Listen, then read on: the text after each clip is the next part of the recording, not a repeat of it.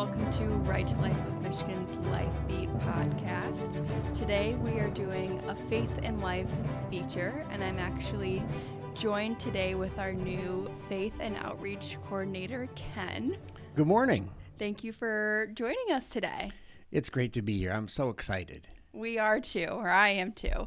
Um, so today we're just going to introduce Ken, talk a little bit about what he hopes to do with the Faith in Life feature, give a little background on what he's done in the past, and just talk about a little bit of the work he's going to be doing moving forward. So, just to get right into it, Ken, do you want to introduce yourself to our listeners? Absolutely. So, it's wonderful to be here at Right to Life. Um, I'm excited to be joining the team after having a chance to do a, a lot of things prior to coming. Um, the Lord's allowed me to be engaged in full time ministry for about 24 years. I've also had opportunity to be out in the business world. I ran um, an insurance agency for 25 years, and that was a wonderful opportunity to get my um, my feet really into a world other than just the church world, and mix it up with all sorts of people. So that was great. Um, as I think about who I am and how to introduce myself, uh, one of the most important things about me is my family. I just love my family. It, it, being with them is the best in the world. Um, and if I were to pick one thing that I would want to do with that family, it would be camping. love to camp, although uh, some friends of mine tell me I don't camp, that I glamp because my camper is a 32 foot home on wheels. Um, I feel like I'm roughing it if I don't have cable, you know. Um, got to have sewer, got to have water, got to have electricity. Otherwise, I'm going to stay home. Um, and the best place to camp is anywhere there's a sandy Lake Michigan beach that you can get to pretty easily. Love spending time just sitting on the beach staring at the water. Um, and that's, I think, in a nutshell, me. Do you want to tell them a little bit about maybe your previous work and how it has led you here? Sure. Um, when I was engaged in the first couple of churches that I was a part of, sometimes my entrepreneurial tendencies caused some questions among the church family about why are we doing that because we've never done it that way before. Um, when I got into the business world, I found out that those entrepreneurial tendencies were not just good, they were great because God gave me creative ideas and ways to um, uh, generate income, to grow the business, to make customers very happy with the customer service they were getting, and so forth. So um, I, I think that being engaged in full time ministry and helping to really understand the people um, and and uh, to be able just to get um, where they were comfortable sharing with me and uh, with us being able to talk. Um, and then also plugging into the business world and learning to um, evaluate those entrepreneurial tendencies has put me in a place where I can hear it right to life, be creative about ways to engage the faith community. Um, the Church of Jesus Christ is um, so key to us being successful in moving the pro life cause down the field. And my joy, my delight, and, and my opportunity is to in, find ways to engage, creatively engage that faith community so that um, we can continue to preserve and protect life from conception to natural death. And I guess that leads me into my next question, which is an important question. How did you become pro life, I guess, or what made you become pro life? Sure. Um, that's probably a long answer, but I like to talk, so let's go for it and see what happens. it's a podcast. It's, perfect. Podca- exactly, exactly. Uh, back in 19 um, 72, uh, when the Supreme Court was taking up the issue of Roe v. Wade, um, I remember my mom and I having heated discussions. Um, I had been a, a, Christian at that point for about six months. So, um, as any teenager, you know everything. You know, I was 18, I knew it all. and so um, was perfectly happy engaging my mom. She was I'm thinking that probably women being able to have safe abortions was a good idea. Um, that's what your mom thought. That's what my mom okay. thought. She was not a believer at that point in time. Um, she became a believer later, and now is in heaven waiting for the rest of us. Um, but um, she just thought that that would be a good idea. That for women to have to go you know the whole seedy story that's painted for us about backroom abortions and coat hangers and all sorts of frightening things that we live in a modern world, and shouldn't women be able to choose to do something safe? Um, and I wasn't really sure exactly why, except that the Holy Spirit was in me now as a new believer, and the Holy Spirit was saying, "No, no, that's life. We we don't have the right to take away the life of somebody because they jaywalk in front of us on the street. Mm-hmm. We sure don't have the right to take the life of, of somebody who is um, absolutely innocent, absolutely defenseless uh, in a mom's womb. Um, so we debated about that quite a bit. Um, I remember being really disappointed when the Supreme Court said that it was okay any in uh, basically almost any time, especially when the, the the Doe decision came out that allowed abortion to take place for virtually any reason. Mm-hmm. The health of the mother was so widely defined that there was basically no stopping it. Um, so that was my early beginning, my early introduction to it. It, it sort of just stayed in me as a, um, a disappointment that this is happening. And every year um, during the Sanctity of Life Sunday, uh, at the church where I would be attending, and, and we would um, memorialize what had happened. Uh, again, is like, I can't believe that this many babies have been taken. Um, then in um, 1984, I got to a church in Hudsonville where I was the lead pastor, and Sanctity of Human Life Sunday was just around the corner. So I called Right to Life of Michigan, and um, as it turns out, Brian Cusack had mm-hmm. opportunity to come, and I opened my pulpit up to him, and he was only too happy to talk and talk and talk. Yep, sounds about right. Yep. Uh, but that began a wonderful relationship with Brian. We got together after that. He came back to our uh, that church several times, um, and so the the um, support of the cause of life, pro life, uh, continued to grow and grow in me. Uh, with Prop 3 this last year, I, I, just couldn't believe that somebody would want to embed in our Constitution that we could just take a baby anytime for any reason. It just didn't matter. Mm-hmm. Um, so that, again, began to heat it all up in me that life is so critical. And then reading articles about doctors who were deciding that um, this 68 year old man who had um, CPD, um, his life really wasn't that valuable anymore. He was never going to get over CPD. So, shouldn't we just put him out of his misery? It's mm-hmm. like, shouldn't we what? I mean, the idea that we would decide that because he had a hard time catching his breath after going up a flight of stairs, his life should be over seemed absolutely ridiculous to me. So, again, um, the idea of life being so precious, both um, when it's in the womb, right up to the point where um, we see someone going um, on to their final reward.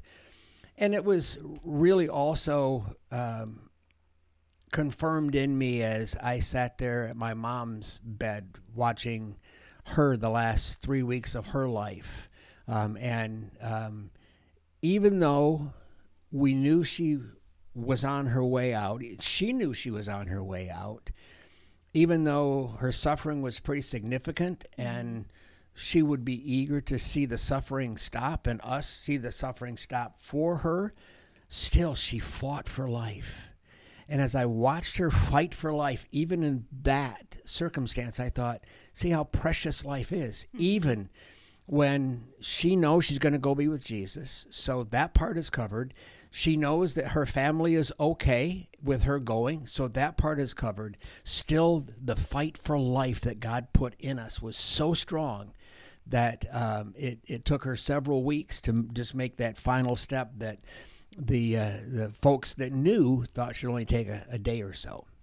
And again, I just keep seeing all these things kind of layering on one layer uh, of a cake after another that compel me to say life is so valuable, so precious. Defenseless people from one end of the spectrum to the other need to be protected, and life needs to be valued. So I think that answers your question of why is pro life and, and the cause of life important to me. Yeah, and it answers my next question, which was why did you decide to make pro life activism, pro life work your full time career? Ah. I think that pretty much answers it, though. It could, although being that I'm a preacher with a microphone, I can talk some more if you'd like. Of course, be my guest. Sure.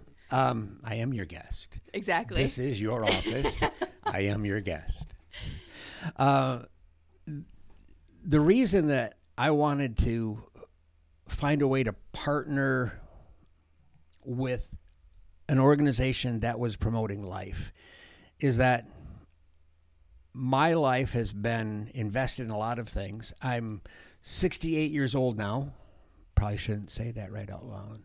68 years old, and I know that my uh, future uh, work uh, opportunities are probably 10, maybe 12 years that I'll be strong and able to keep working full time and really go fighting after it. Although our wonderful president, Barb, she's 82 and still fighting strong. So maybe I've got 20 years. but um, as a baby boomer, one thing baby boomers don't want to do is go quietly into that dark night. We're going to go out with a bang and not with a fizzle. I want to go out with a bang. I want to make the last chapter of my life as significant, if not more significant, than the previous chapters. I want to get back out on the stage one more time to do an encore performance, and I want that performance to be in fighting for those that can't fight for themselves. So I'm here, I'm all in. Let's go. Well, we are so excited to have you join our office and to be working with you and to see what's to come. And speaking about what's to come, what do you hope listeners will gain from the Faith in Life features that you will be doing in the future? Sure. Um, I, I, want them first and foremost to be encouraged. Um, those who oppose the pro life agenda are very relentless. They just keep coming on this front, and then as that front goes one way, uh, when one way or another, they come at us on another front, and then another front, and then another front.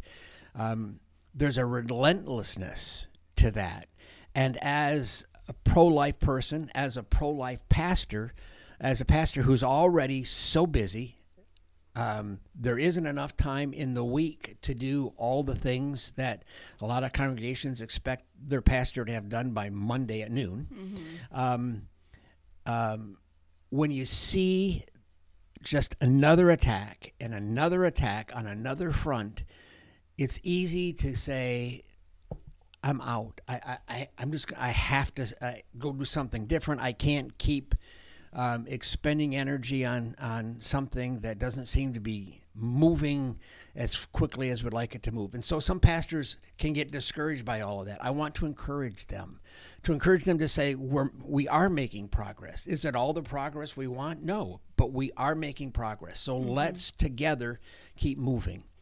Um, that's how our opposition does it. They do it together and they just keep coming. Let's us be infused with power and faith and hope by the Holy Spirit, and let's just keep moving. So I want them to be encouraged. I want them to be informed.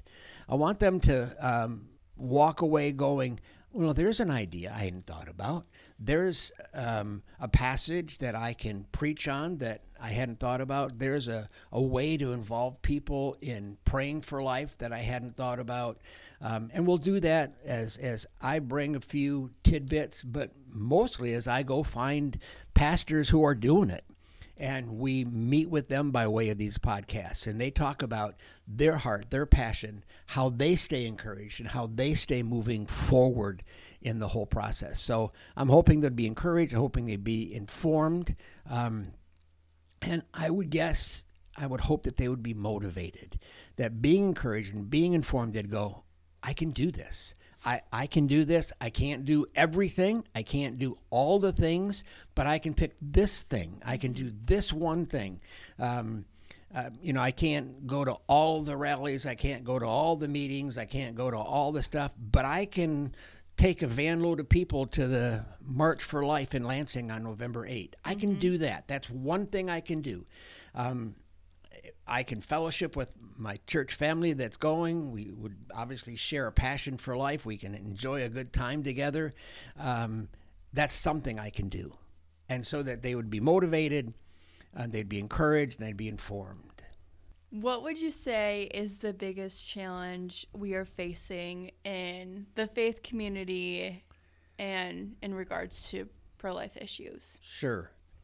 This is an answer that those pastors I wanted to encourage, they right now may feel like, well, that's not a very encouraging thing to say. But I think that the biggest challenge is, um, first of all, that pastors are, are busy, mm-hmm. um, seriously busy. Um, uh, another challenge, and we'll talk about this in future podcasts, is, uh, and, and, I hope to also talk about it uh, in small groups with pastors and face to face with pastors is that um, we as pastors are realizing that the church we were trained to minister to doesn't exist anymore.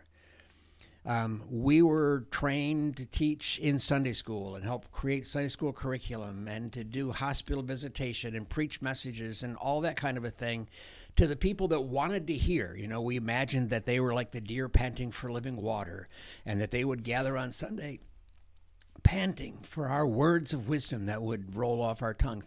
They're not doing that. They're they are busy. Our church families are busy, mm-hmm. and they are living in a, a, postmodern world. They're living in a post-Christian world. Uh, a lot of times, they're living in a very secular, uh, with a very secular approach to a lot of things. They're being if I can just be honest, their minds are being numbed by hours with either TV or videos or video games. And so that's not the world that pastors were trained to interact with. So mm-hmm. we, we're busy and we're not really sure how to successfully care for our church family. We love them, we're passionate about them, we pray for them, but we're not sure what to do, and and um, coming with that is a little bit of fear. What if I lose another ten families from my church? There may not be enough people left to pay my salary. Um, in a larger church, what what if uh, a group gets very upset and they begin some sort of a campaign to um, push me out the side door, give mm-hmm. me the mm-hmm. left foot of fellowship. Um, and so pastors are like, I, I, I'm not looking for ways to make people angry. And pastors can be afraid that if I talk about politics, somehow the word politics has gotten dirty.